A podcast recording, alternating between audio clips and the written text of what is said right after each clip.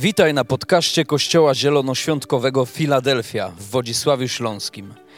Mamy nadzieję, że to przesłanie zachęci Cię do bliższej relacji z Jezusem. Jeżeli jesteś ciekaw, kim jesteśmy, zapraszamy Cię do odwiedzenia naszej strony internetowej filadelfia.org.pl. Do zobaczenia w Filadelfii.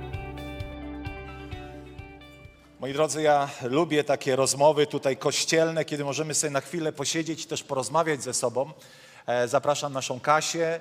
E, Kasia już chyba tydzień temu wspominała, że była uczestniczką Dzień dobry, i, Kościele. e, i absolwentem, oklaski dla Kasi, absolwentem Alfy. I muszę powiedzieć, że ona jest takim idealnym, dlaczego ją wybraliśmy? Bo ona jest takim idealnym przykładem i inspiracją do tego, jak alfa, czy właściwie jak, jak to działa i jak to działa na ludzi. Kasieńko nasza, powiedz, jak ty trafiłaś na tą alfę? Ja byłam od jakiegoś czasu w kościele, chyba parę, kilka tygodni i pojawiło się ogłoszenie, że będzie alfa. Oczywiście z grupy byłam też zaproszona na tą alfę. No i poszłam.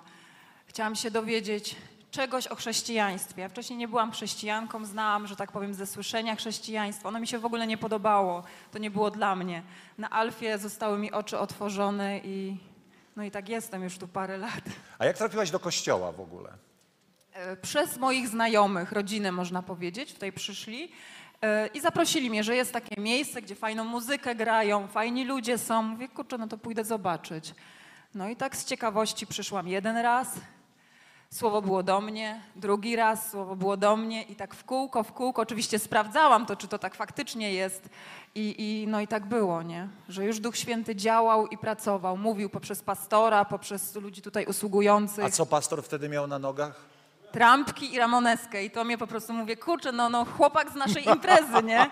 Ja mówię, normalny człowiek, nie jakiś tam, wiecie, wy, wy, wypacykowany i tak dalej, nie? No. Dzisiaj jeszcze mam, zobacz, spodnie No. z dziurami. Taka bieda jest. jest naprawdę. niesamowite no, bieda, właśnie. Bieda jest.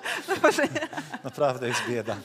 E, Kasiu, e, to jest takie pytanie poza, spoza pytań, które, e, o których mówiliśmy, bo to jest ważne.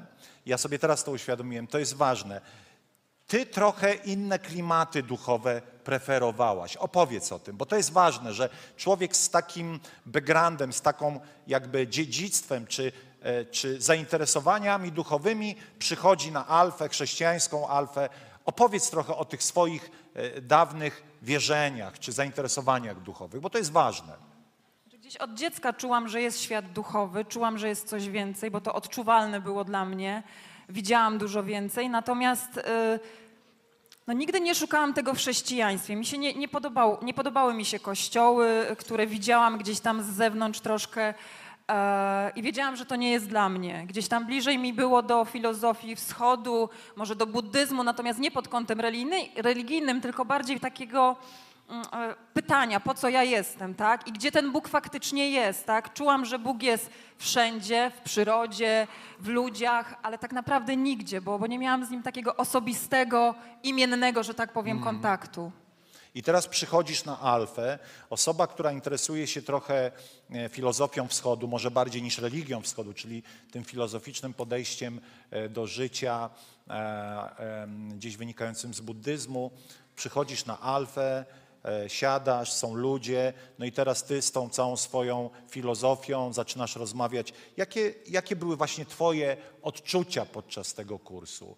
E, To był taki kurs o, ogniem i mieczem, my cię tutaj, wiesz, kim dla ciebie jest Jezus i w ogóle mieczem w oko, czy jak? Znaczy, Wiecie, niesamowite było to, ja się trochę tego obawiałam, tak, bo mówię, chcę być szczera z ludźmi, których poznaję, no i będę mówić szczerze. I wiecie, no niesamowite było to, że nie spotkałam się z żadną oceną. Ja mówiłam od siebie, co czuję, co myślę, co nawet myślę o, o chrześcijaństwie na tamten moment. Yy, I Zostałam przyjęta bardzo ciepło, zostałam zrozumiana, wysłuchana. Rozmawialiśmy, dyskutowaliśmy na te tematy, bo dużo rzeczy mi się jakieś tam nie zgadzało, ale to powiedz mi, ale jak to? No to jak to? Czy to jest możliwe tak naprawdę? Czytałam na ten temat, śniły mi się sny nawet, Wow. tak, odpowiadające na, na te pytania. No czas, czas niesamowity. I powiem tak, ja, ja z tego, co ja najbardziej pamiętam, to takie, że było takie niesamowite ciepło i taka bardzo miła atmosfera, że to nie był taki standardowy kurs, wiecie, że przychodzimy, siedzimy sobie na auli, e, e, krzesełka poukładane, wszyscy słuchają, jakieś pytania padają. Po prostu była taka e, e, atmosfera przy, przy jedzeniu, rozmowy, po prostu jakbym do znajomych przyjechała, tak? Tylko dla mnie było zaskakujące, że ja tych ludzi nigdy nie znałam, ale czułam się wśród nich bardzo dobrze. Super, wiecie, Alfa była też dla nas wtedy takim wyzwaniem. Ja pamiętam jak dzisiaj, jak e, Kasia zaczęła się wypowiadać, tam mówię o buddyzmie, właśnie tam o, o, o tym takim uniwersalizmie, że tu jest Pan Bóg, tu jest Pan Bóg i to i to. I ja w pierwszym momencie jako stary chrześcijanin byłem kuszony, żeby powiedzieć, co ty za głupoty tu opowiadasz w ogóle, Kasia, my ci tu zaraz powiemy, jaka jest prawda, to jest zwiedzenie. I tak czułem taką walkę, bo tak chciałem ją prostować od razu, ale ludzie mądrzejsi zawsze mówią, pozwól ludziom mówić. Pozwól, żeby to oni dochodzili do przekonania e, o, o, o prawdzie, o tym, jaka jest ta prawda. Jak ta alfa ostatecznie y, zarzutowała na twoje życie? No ona tak jednym, jednym zdaniem no dała mi takie podstawy niesamowite, bo ja wtedy, jak wam powiedziałam, byłam na początku tej drogi, e, dowiedziałam się, kim jest Jezus, dowiedziałam się, co to jest grzech, czym jest tak naprawdę chrześcijaństwo, że to są też relacje właśnie między nami, e, między ludźmi ze świata, właśnie naszą społecznością, e, że to nie są rytuały religijne, hmm. które zawsze mi się tak religia kojarzyła właśnie z tym, że trzeba, należy, powinniśmy. No i ta wolność, która jest yy, właśnie w chrześcijaństwie, oprócz miłości takim kluczem, no to, to też jest niesamowite. Mi się zawsze wydawało, że chrześcijaństwo to są nakazy, zakazy, a ja chciałam być wolnym człowiekiem i zostałam dzięki Chrystusowi. Pięknie. Co powiedział? Brawo, brawo, pięknie. Co powiedziałabyś ludziom, którzy y, teraz są na takim etapie, hmm, zastanawiam się, waham się, e, chciałbym uczestniczyć w Alfie, ale nie wiem, chciałbym zaprosić moją rodzinę też na Alfę, znajomych, ale nie wiem. Co im powiedziałabyś? Niech się zastanawiają, ale niech nie marnują czasu. Mm. Naprawdę. E, czasami miałam taką myśl, czemu ja tak późno tu trafiłam, tak? Mm. Ale widocznie no taki był ten czas, tak to Pan Bóg poukładał, że ja przyszłam teraz i to był najlepszy moment. E, niesamowita przygoda przed wami. Podejmijcie ten krok. To, to jest wyzwanie troszeczkę, tak? Bo trzeba się przełamać, przyjść do ludzi, e, rozmawiać z nimi, przebywać. E, jedni to lubią, drudzy mniej, wiadomo. Ale zachęcam, naprawdę zachęcam, polecam. Możecie mnie pytać o różne rzeczy dotyczące Alfy, jak i tutaj naszych, reszty naszych liderów. Super, bardzo Ci dziękujemy, Kasiu. Dziękuję. Naprawdę to było takie bardzo zachęcające. Będziemy jeszcze o tym mówić w ogłoszeniach, ale po nabożeństwie można tam w księgarni zapisać się, można też zapisać się SMS-owo, e, mailowo, przez Ewene, także trochę tych możliwości e, zapisania jest. Nie zwlekajcie, bo zaczynamy w październiku. Moi drodzy, E, kolejny wykład, trzeci z tytułu z cyklu Niewygodna Prawda i dzisiaj będzie grubo. Naprawdę będziecie musieli mieć dużo łaski nade mną i dużo miłości, bo ja nad wami nie będę miał. Niewygodna prawda. Moi drodzy, e, wiecie, że ja żartuję, że ja nie jestem z tych, co co, y, a zresztą nie wiem w sumie, jak pan, jak pan mi powie, to ja też to powiem. E, żartuję, ale ja nie jestem z tych, e, którzy tak się lubują w poniżaniu słuchaczy, absolutnie nie, gardzę takimi postawami. Ale ta, to, o czym dzisiaj powiem, jest niewygodne. Jest niewygodne, jest niewygodne dla mnie, jest niewygodne dla ciebie, ale jest życiodajne, bo generalnie w tym całym cyklu niewygodna prawda, e, Chodzi o to, żeby zrozumieć, że to, co w Biblii jest nazwane tak zwanymi trudnymi wypowiedziami Jezusa albo trudnymi wersetami, jest takie nawet pojęcie e, teologiczno-naukowe, te trudne prawdy, one, one wydają się niewygodne, ale one są bardzo wygodne, bo przynoszą przełomy. Jezus większość swojej służby, ja naprawdę to sprawdzałem, ja często e, jakby próbuję poddać ocenie to, w co wierzę, I ja naprawdę, e, naprawdę, naprawdę e, robiłem takie analizy. Kiedy Jezus mówi coś trudnego, do kogo On to mówi? Głównie to mówi do przywódców religijnych. Głównie z nimi się spina, dlatego że w nich jest bardzo dużo kiedy mówię do przywódców religijnych, to raczej chciałbym powiedzieć ogólnie do religijnych ludzi, czyli ludzi, którzy czerpią pożywkę ze swoich religijnych uczynków, która w ich oczach, w samych ich oczach czyni ich ludzi lepszymi. E, mówi to do ludzi, którzy szczycą się swoimi uczynkami religijnymi e, w kontrze do innych ludzi, którym mówią: Zobaczcie, my to robimy, a wy tak tego dobrze nie robicie, więc jesteście do bani, mówiąc kolokwialnie. I na pewno Pan Bóg was nie kocha, a na pewno mniej was kocha, a w ogóle to my jesteśmy najlepsi. I dzisiaj chciałbym powiedzieć o wersecie, który bardzo często czytamy. On, on, oczywiście zawsze go czytamy w kontekście, szkoda, że nie ma Andrzeja, bo Andrzej jakby tego posłuchał, to to jest właśnie do niego. E, jest taki dowcip, wiecie, pastor głosił e, do zgromadzenia i e, zawsze po jego kazaniu przychodził Jan i Jan mówił, pastorze, to było genialne kazanie. Ci ludzie musieli to usłyszeć. I tak było co niedzielę. Jan przychodził i mówił, pastorze, to było genialne kazanie. Dobrze, że im to powiedziałeś. I pewnego dnia była burza, za, zawieje, zamiecie, kataklizm. Nikt nie przyszedł, tylko przyszedł Jan. I pastor sobie myśli, w końcu do Jana dotrze. Poprzemieniał kazania, wszystkie tam problemy Jana sobie w głowie przypomniał, z czym Jan powinien się skonfrontować, zmierzyć. I tak wiecie, pod tego Jana głosi, głosi, głosi. I po nabożeństwie Jan przychodzi taki smutny, zdewastowany psychicznie. Naprawdę chodzący, chodzące załamanie i mówi, pastorze, jaka to szkoda, że tych ludzi tutaj nie ma, oni powinni to usłyszeć. A więc, a więc bardzo często Ewangelia Mateusza, siódmy rozdział, 1 do 5, pamiętaj, dzisiaj Pan Bóg mówi tylko i wyłącznie do Ciebie, tak jak tylko wyłącznie mówi do mnie. I nie bój się tego, nie biczuj się z tego powodu, ale też nie myślę, że to dobrze, że ktoś to usłyszy. Dzisiaj my wszyscy musimy to usłyszeć i to jest bardzo niewygodna prawda. Mateusza 7, 1 do 5.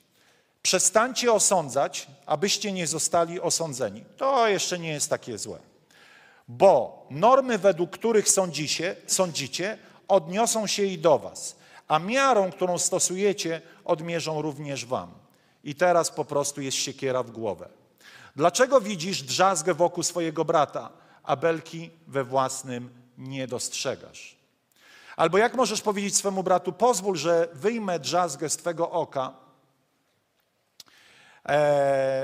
wyjmę e, z twego oka, gdy belka tkwi w twoim własnym.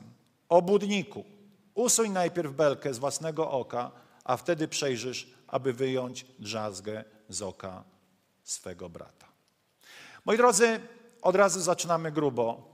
Każdy, kto się lubuje w wypominaniu brat, y, wad innego człowieka, jest nazwany w tym fragmencie obłudnikiem. Obłudnikiem nie jest ktoś, kto ma świadomość swoich grzechów i płacze przed Bogiem z ich powodu, ale ktoś, kto nie widzi własnych, a widzi inne.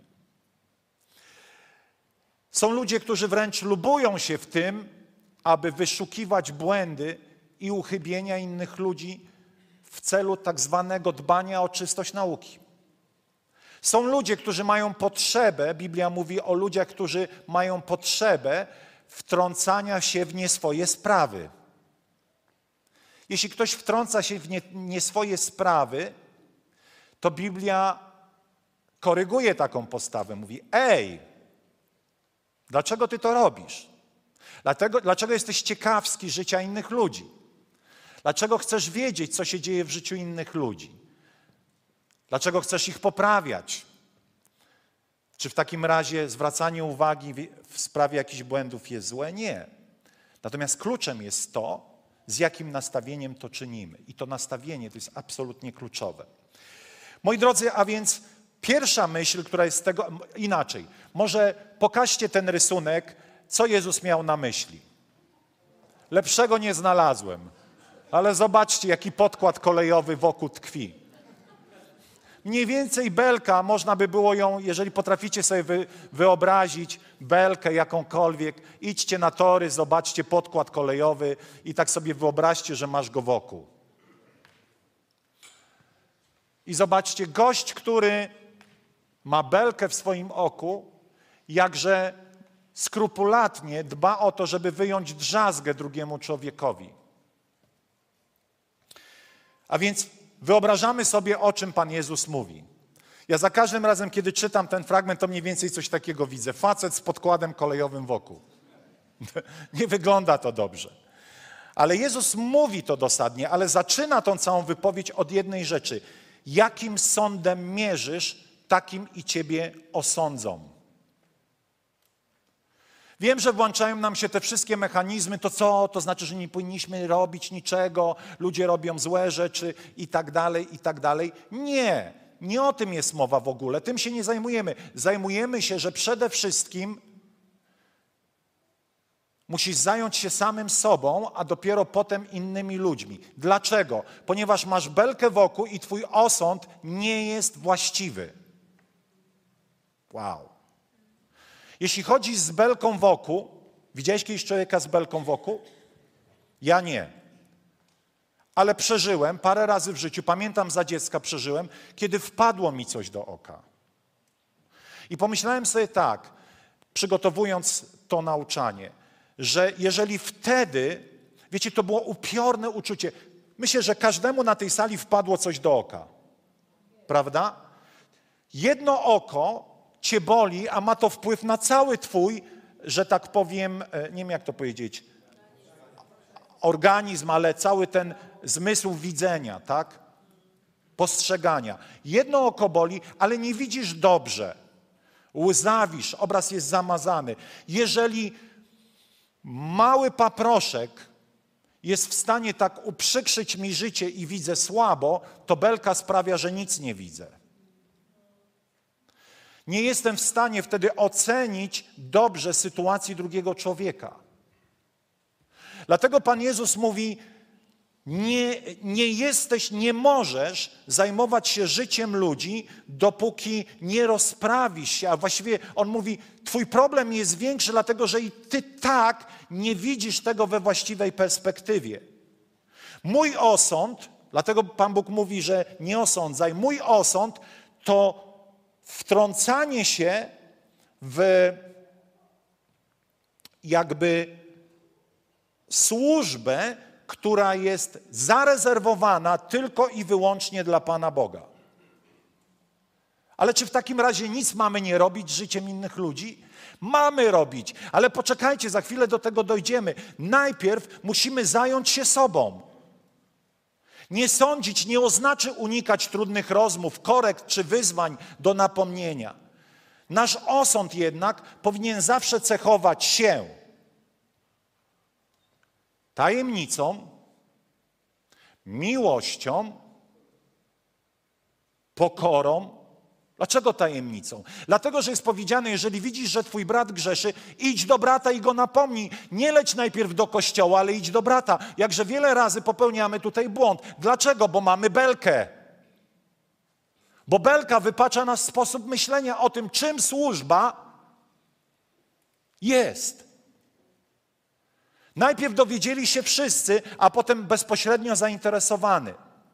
I ten zainteresowany jest już, jego, jego życie jest tak zniszczone, że nie ma szans na, pod, na, na podjęcie jakby y, o, odbudowania, odnowienia. Ponieważ my musimy nabierać Bożego sposobu myślenia. Jak to, to będziemy coś zamiatać pod dywan? A tak, Pan Bóg właśnie zaprasza, żebyśmy pewne rzeczy y, zamiatali pod dywan. Przepraszam, zaraz to powiem. W tym sensie, że kiedy poszedłeś do brata, a on się upomniał, a on się opamiętał, nie ma tematu. Wiesz o tym? To jest trudne z ludzkiego punktu widzenia. Miłość zakrywa mnóstwo grzechów. Oczywiście tu jest gwiazdka. Nie mówimy o rzeczach absolutnie dewiacyjnych typu pedofilia. To są rzeczy zupełnie z innego kalibru, tak? Odstawmy ten element ale mówimy o, po prostu o życiu. Nie chcę tu teraz mówić o jakichś konkretnych przypadkach, żebyśmy nie analizowali, że ten tak, a ten nie. Ale chodzi o to, że najpierw musimy się zająć swoim życiem, abyśmy byli Bożego serca i zrozumieli, jak należy to zrobić w zgodzie z Bożym sercem. Ponieważ nie widzimy właściwie, kiedy w naszym życiu dominują wielkie uchybienia i wielkie wady.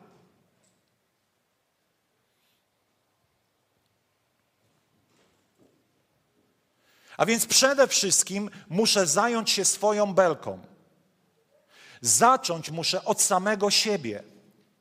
Oto jest napisane, uwielbiam ten fragment, naprawdę, chociaż on jest mega trudny, ale on tak mnie prostuje w życiu. Oto jest kościół w Laodycei w objawieniu Jana. W objawieniu Jana jest napisanych kilka trudnych listów do siedmiu kościołów, tak? Siedmiu? Siedmiu, poprawcie mi. Siedmiu, tak? Siedmiu kościołów. Do każdego z tych kościołów Pan Bóg pisze, że świetnie robiłeś to, to, to. Chyba do Filadelfii nie ma jedynie zarzutu.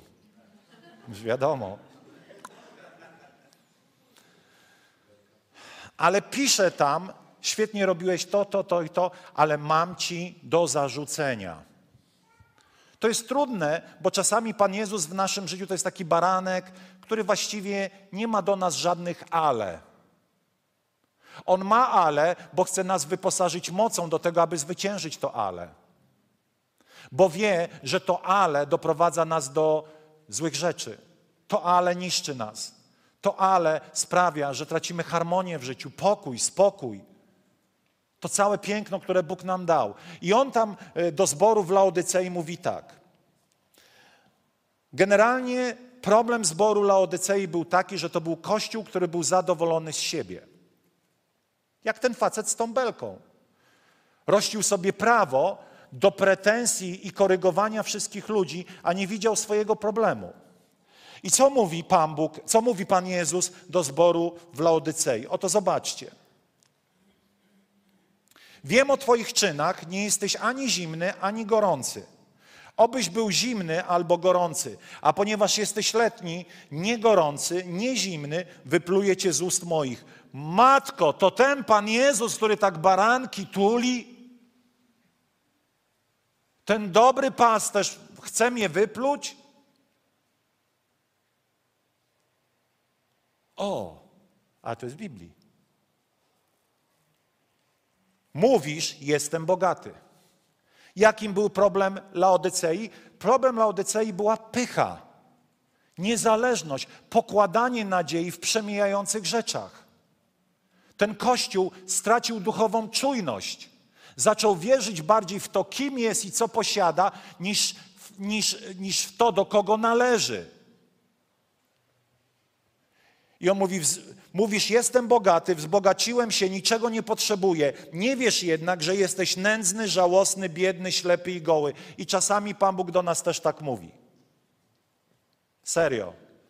Skoro powiedział tam, to czasami dla naszego dobra musi powiedzieć to nam. Chociaż to jest trudna rozmowa, dlatego że ten Kościół, jego największym grzechem była właśnie pycha. Jezusa nie przerażają skruszeni grzesznicy. Jezusa przerażają wyniośli, pobożni ludzie. Zadowoleni z siebie, uśpieni. Są miliony kościołów zadowolonych z siebie.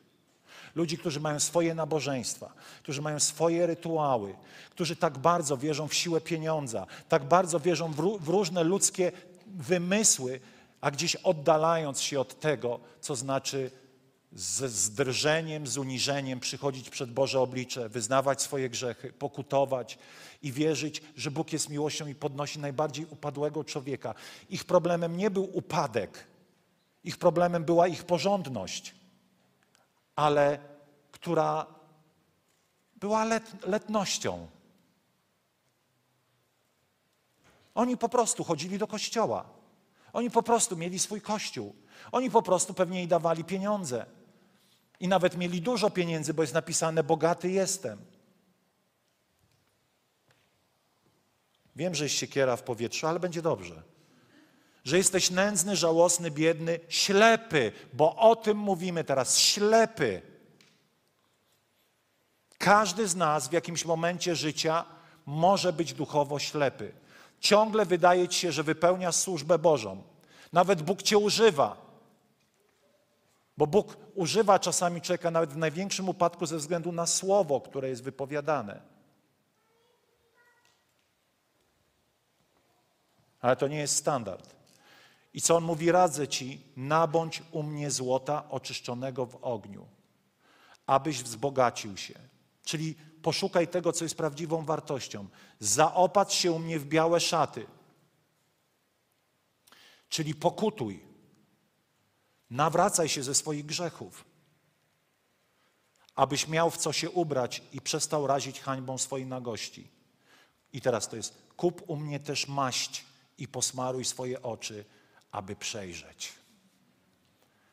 Aby przejrzeć. Jeszcze raz powiem, dla Boga oczywiście nasze upadki, nasze winy nas niszczą. Ale dopóty, dopóki mamy świadomość i bojaźń, wyjdziemy z tego. Ale kiedy zaczynasz być zadowolony, tłumaczyć sobie każdą sytuację po swojemu, uważać, że nie masz żadnego problemu, bo ta belka to jest przykład człowieka, który uważał, że wszystko jest, wszystko jest super. Nabądź maści, abyś zobaczył i został uzdrowiony. Przyjdź do mnie, ja ci to pokażę. Zobacz to we właściwym świetle. Zobacz cały świat we właściwym świetle. Zobacz tego człowieka we właściwym świetle. Zobacz jego walki we właściwym świetle. I dalej mówi: Obudź więc w sobie zapał. Ale może jeszcze wcześniej, bo to jest ważne. Ja tych, których kocham. Zobaczcie, Laodycea była w pysze, a jednak Bóg ich kochał. Nas wymyślał im strasznie. Kompletnie nie był Pan Jezus politycznie poprawny ani delikatny, a jednak powiedział: Ja tych, których kocham.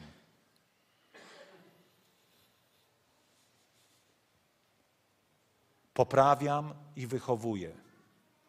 Niewygodna prawda nas poprawia i wychowuje.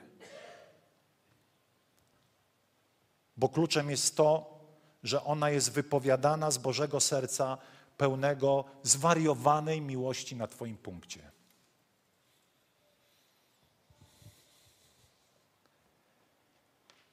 Oto stoję u drzwi i pukam. Jeśli ktoś usłyszy mój głos i otworzy drzwi, wstąpię do niego i będę z nim ucztował, a on ze mną. Jezu, jaki on jest cudowny. Mniej więcej sparafrazuję tak. Naszyłeś. Byłeś taki wyniosły i dumny, a jednak pukam a jednak będę z Tobą ucztował. Żydzi nie jadali z poganami, dlatego że posiłek był jednym z największych objawów połączenia, takiej relacji. A więc Żydzi, którzy się izolowali od pogan, nie jadali z nimi, po prostu. I nagle, co mówi Pan Jezus? Tyle narobiłeś, tyle nagrzeszyłeś, a ja chcę z Tobą być blisko. To jest ta właściwa perspektywa, której nam, kiedy mamy belkę wokół, nie potrafimy z siebie osiągnąć. Nie potrafimy usiąść do stołu z człowiekiem. Ja nie mówię, że wy, ale tak teraz mówię ogólnie, wiecie, jak to kaznodzieja, nie potrafimy. To nie mam na myśli, że Mariusz nie potrafi, czy tam, e, nie wiem, generał. Chcę tylko powiedzieć, że w naturze ludzkiej, jeżeli ktoś zrobił coś złego, to my tak, bratku, bratku, poczekaj, bo ja się zastanowię, czy ja z tobą teraz do stołu usiądę. A Pan Jezus mówi, opamiętaj, jeśli będziemy jedli, będziemy się bawili. Pokutuj, będziemy się bawili od razu. Skąd to wiem? Z historii o synu marnotrawnym. Przecież ojciec nie zamknął go w komórce i nie powiedział, jak się polepszysz przez cztery lata. Oczywiście co innego, wiecie, różne zadania dawać, bo jak ktoś był głupi, no to trudno od razu powierzyć mu coś mądrego. E, to jest inna sprawa. Ale w tej sferze duchowej my natychmiast wracamy do pozycji synów i córek. W sensie autorytetu, w sensie, może autorytetu nie, ale w sensie jakby przyjmowania od Boga błogosławieństw.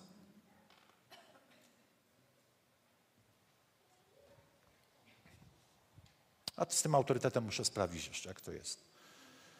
A więc oto stoję u drzwi. Jeśli ktoś usłyszy mój głos, otworzy drzwi, wstąpię do niego i będę z nim ucztował.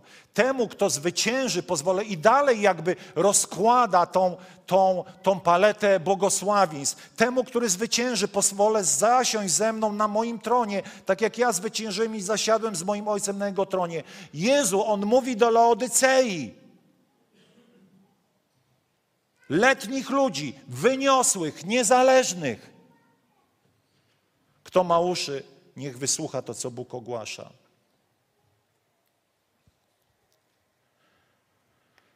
A więc musimy zająć się swoim życiem, wtedy życie innych ludzi zobaczymy we właściwej perspektywie.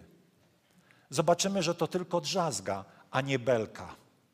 Bo bardzo często w naszym życiu jest tak, że my chętniej drzazgę zamieniamy w belkę w życiu innych ludzi, a swoją belkę zamieniamy w drzazgę.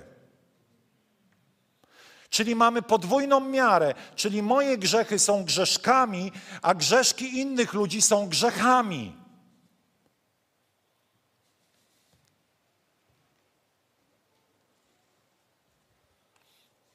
Napisałem sobie takie zdanie.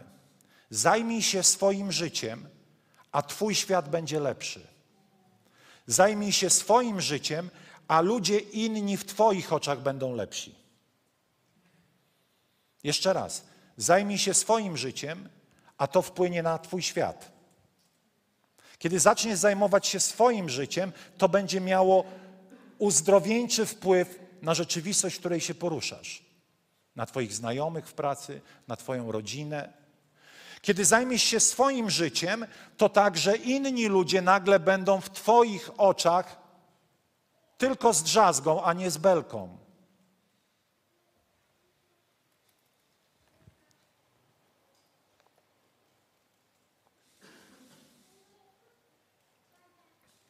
Moja belka, jeszcze raz powiem, sprawia, że jestem niewidomy, nie widzę wszystkiego, a na, a na pewno nie widzę tego inaczej. Właściwie to nic nie widzę, a jeżeli coś widzę, to widzę to w zniekształcony sposób.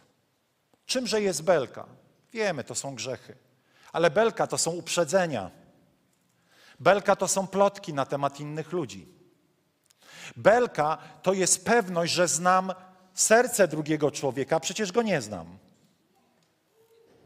No jak, mówiłem to już tydzień temu, że bardzo często my zakładamy inaczej. Ja to już też tu kiedyś mówiłem. My w naszym patrzeniu na życie drugiego człowieka oceniamy jego czyny, a w życiu, a na, na siebie patrząc, oceniamy motywację. Panie, ty wiesz, że ja nie chciałem tego zrobić.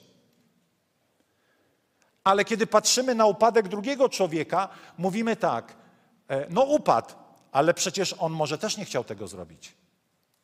Ale oceniamy jego czyn. Fakt, że mu się zdarzyło. A w naszym życiu to się zdarzyło, ale my mówimy, Panie, nie patrz na to, Ty patrz na serce.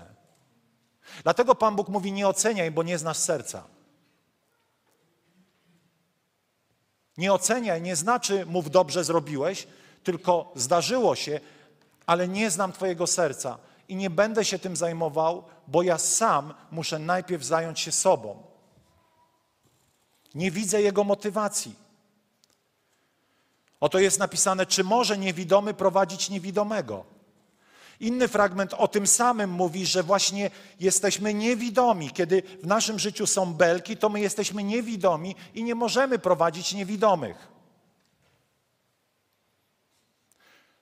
Czy nie wpadną obydwaj w dół? Uczeń nie przewyższa nauczyciela, lecz każdy dopiero w pełni wykształcony będzie jak jego nauczyciel. Czemu to widzisz drzazgę wokół swego brata, a belki we własnym oku nie dostrzegasz? To jest inny fragment o tym samym. Jak możesz mówić swemu bratu, bracie, pozwól, że usunę drzazgę, która jest w twoim oku, gdy sam belki wokół nie widzisz.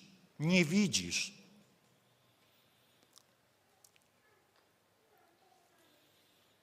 Kiedy zrozumiesz swoją grzeszność, wtedy jest we właściwy sposób zobaczysz problem bliźniego. Świadomość moich grzechów nie pozwala mi poczuć się lepszym ponad Ciebie. Świadomość mojej ułomnej natury nie pozwala mi wygłaszać ex mądrości jako ten lepszy. I tego Wam wszystkim życzę.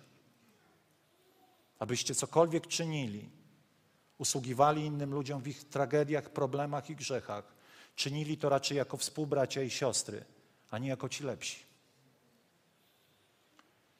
Oto moja belka to wielkie wady. Jego drzazga uprzykrza mu tylko życie, ale to jest ciągle coś małego. Moja belka, moje oko, moja ręka. Każdego dnia musisz stawać w miejscu decyzji, w której zadecydujesz o osobistej stracie, żeby czegoś nie mieć, a zyskać życie. Pamiętacie, Pan Jezus mówi, jeśli Twoje oko wyłupie, jeśli Twoja ręka odetnij sobie, lepiej nie mieć ręki, nie mieć oka, ale wejść do Królestwa Bożego. Czym to jest ta osobista strata? To jest bardzo bolesne, co teraz powiem. Czasami w naszym życiu są jakieś deficyty. Jesteśmy kuszeni, aby nie po Bożemu je zaspokoić. Czasami do końca życia ich nie zaspokoisz i zrezygnujesz z ludzkiego sięgania po odpowiedzi na te deficyty. Może twój mąż jest durniem. Nie szukaj innego męża. Może nigdy się nie zmieni. Ale nie szukaj w nieboży sposób innej relacji. Może twoja żona, przepraszam za stwierdzenie, jak powiedziałem dureń, to może twoja żona jest idiotką. Nie szukaj. Trudno. Może nigdy się nie zmieni. Może on nigdy się nie zmieni. Trudno. Nie zawsze wszystko będzie tak, jak sobie wymarzyliśmy. I musimy z tym żyć. I musimy nauczyć się zrezygnować z czegoś. Może inni mają więcej pieniędzy, a ty ciągle nie potrafisz zarządzać tym, co masz. Może nie będziesz miał do końca życia więcej, bo nie chcesz się nauczyć. Albo inaczej, nie będziesz miał więcej pieniędzy, bo po prostu odszedłbyś do świata. Może trzeba się z tym zgodzić. Różne są nasze niedomagania. I zawsze nam się wydaje, że trawa u sąsiada jest zieleńsza, że zawsze tam u kogoś jest lepiej. Zrezygnuj z myślenia. Zrób wszystko, żeby u ciebie było dobrze. A nawet jak nie będzie, nie szukaj ludzkiego rozwiązania problemu. Jesteście ze mną? To trudne, wiem. To bardzo trudne. To bardzo trudne. Dlatego, że każdy z nas ma jakieś marzenie. I bardzo często słyszymy: idź w stronę marzeń. Mamy jakiś deficyt. Jesteśmy źli na Boga i chcemy powiedzieć: To ja to po swojemu załatwię. Nie rób tego. Nie rób tego.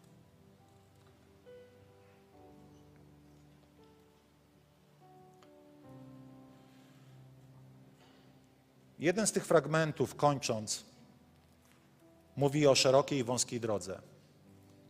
I właśnie ta szeroka droga to jest próba życia bez ograniczeń w złym tego słowa znaczeniu. Widziałem niedawno program, to jest ciekawe, że takie rzeczy jeszcze w Polsce się zdarzają. Była droga szybkiego ruchu, którą budowano i w pewnym momencie zabrakło pieniędzy, żeby ją dokończyć. I ona kończy się w polu. To jest niesamowite, że takie coś mogło mieć miejsce. Ona kończy się w polu i na końcu tej drogi, co za geniusz to wymyślił, jest usypany wał ziemi. I bardzo często program był o tym, kierowcy mylą drogę, bo powinni zjechać na mniejszą drogę, ale ponieważ widzą, skręcając tą dwupasmówkę, skręcają na tą dwupasmówkę, żeby im się lepiej jechało i gaz do dechy. I kończą w tym ziem, ziem, ziemnym, w tym wale ziemi. Sobie myślę, to już facet mógł zrobić łąkę. Przynajmniej by wjechali na łąkę. No co za geniusz wymyślił ten wał ziemi. Ale, jak, ale jaki jest przekaz? Wybrali łatwiejsze rozwiązanie, które niektórych zabiło, bo były tragiczne też zdarzenia. Jesteśmy kuszeni, aby wybrać łatwiejsze rozwiązania. Jesteśmy kuszeni, aby wybrać szerokie możliwości, często życia. Oto jeden z psalmów mówi: Panie, jak się bezbożnym powodzi, I my gdzieś czasami mamy żal, że ten Pan Jezus tak nas obciążył tym całym chrześcijańskim życiem, ale nie wiemy, że On nas chroni przez, nad, przez nami samymi. Bardzo często. I jesteśmy kuszeni, żeby tą szeroką drogą iść. Dziwnie rozumiany luksus, życie bez zasad, życie bez ograniczeń, które nas chronią. Może gdyby nawet tą szeroką drogą, jechał 30 na godzinę, by zahamował, ale na tej drodze nie było żadnych znaków. A więc jak wjechał, tak poszedł i zginął. Pewnie gdy jechał, myślał sobie tak, ale super, już koniec jazdy tymi zawijasami wiejskimi. Teraz dam, teraz depnę, jak to się mówi. I depnął i zginął. Powstańmy. Nie powiem, że dobre było, bo to nie miało być dobre. Wierzę, że to jest poruszające każdego z nas. Że to porusza nas. Że to nie pozwoli nam wyjść takimi, jakimi byliśmy przed. Mówię to do każdego z nas dzisiaj na tej sali. To trudna prawda, ale zajmijmy się swoim życiem. Ojcze, modlimy się teraz w imieniu Jezusa. Abyśmy przede wszystkim myśleli o swoich belkach, a dopiero potem, kiedy przejrzymy, mogli pomyśleć o drzazdze bliźniego. Panie, modlę się, aby w nas było na tyle pokory i samo, samooceny przez Ducha Świętego, abyśmy umieli w zdrowy sposób ocenić swoje życie. Jezu, Ty jesteś zakochany w nas i Ty walczysz o nas. Ty tak walczysz o nas, że posyłasz czasami już trudną prawdę, żeby nas ratować. Posyłasz trudne słowo, żeby nas ratować. Nie oszczędzasz nas, wzywasz nas do osobistej ofiary, czasami cierpienia, aby nas ratować. Panie, nie chcemy bać się cierpienia, aby jednak iść tą wąską drogą i umieć popatrzeć na swoje belki i nie tak chętnie wyszukiwać drzazgi w życiu innych ludzi. Pomóż nam w tym. W imieniu Jezusa. Amen. Amen. Amen.